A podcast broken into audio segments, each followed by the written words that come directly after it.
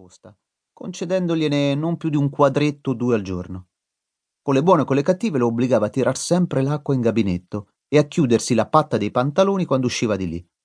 Ogni giorno gli preparava una lunga serie di piattini con sopra indicato l'ordine delle medicine da prendere al mattino, delle capsule per il pomeriggio e delle compresse per la sera. Rachel faceva tutto ciò con uno slancio energico e un'espressione compresa, come se, ora che era giunto nella vecchiaia, si trattasse di rieducare suo padre, correggendo le sue brutte abitudini e riscattandolo finalmente da una lunga vita di vizi e di egocentrismo. Come se tutto ciò non bastasse, il vecchio ultimamente aveva cominciato a lamentarsi dei muratori che la notte scavavano sotto le fondamenta di casa, togliendoli il sonno. Non potevano farlo di giorno, nelle ore in cui la gente normale sveglia? Scavano. Chi scava? Sono io che lo chiedo a te, Rahel. Chi è che scava qui da noi di notte? Ma nessuno. Chi vuoi che scavi qui di notte o di giorno? Probabilmente te lo sogni. Scavano, e come se scavano?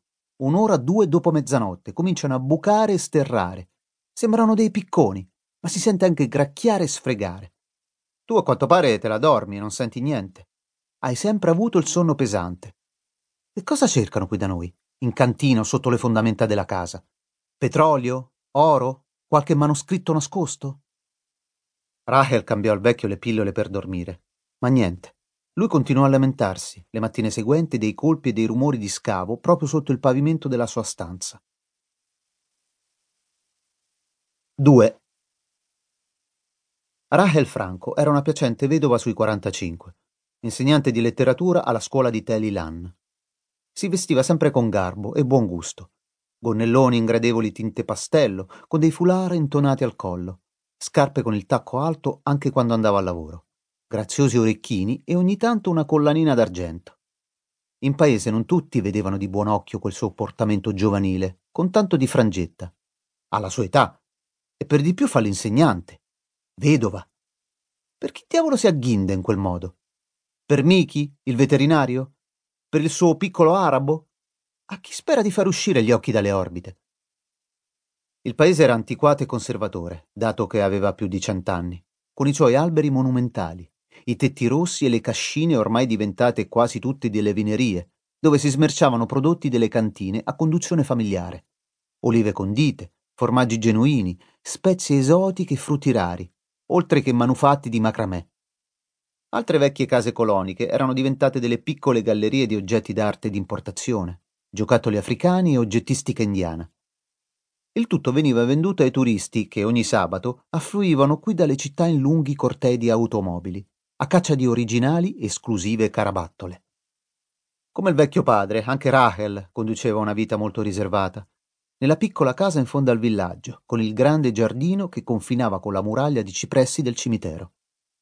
Padre e figlia erano vedovi entrambi. La moglie dell'onorevole Pesac Kedem, Abigail, era morta molti anni prima per un'anemia perniciosa.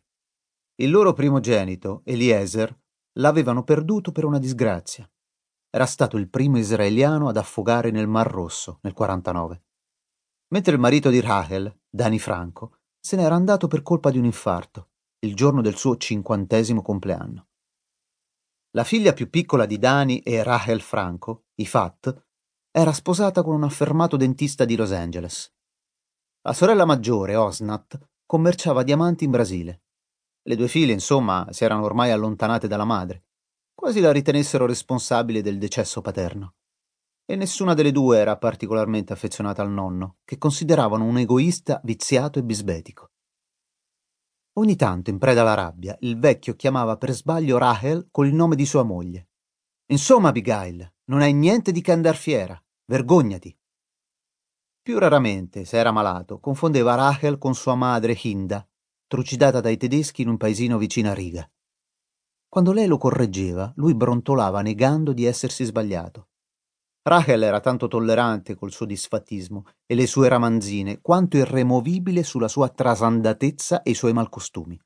Se si dimenticava di alzare l'asse del gabinetto prima di fare pipì, ad esempio, lei gli ficcava in mano uno straccio bagnato e lo spediva là da dove era venuto, a fare quel che una persona civile è tenuta a fare. Se si sbrodolava sui pantaloni, doveva immediatamente alzarsi, fosse anche a metà pasto, andare in camera sua, cambiarsi e tornare a tavola pulita.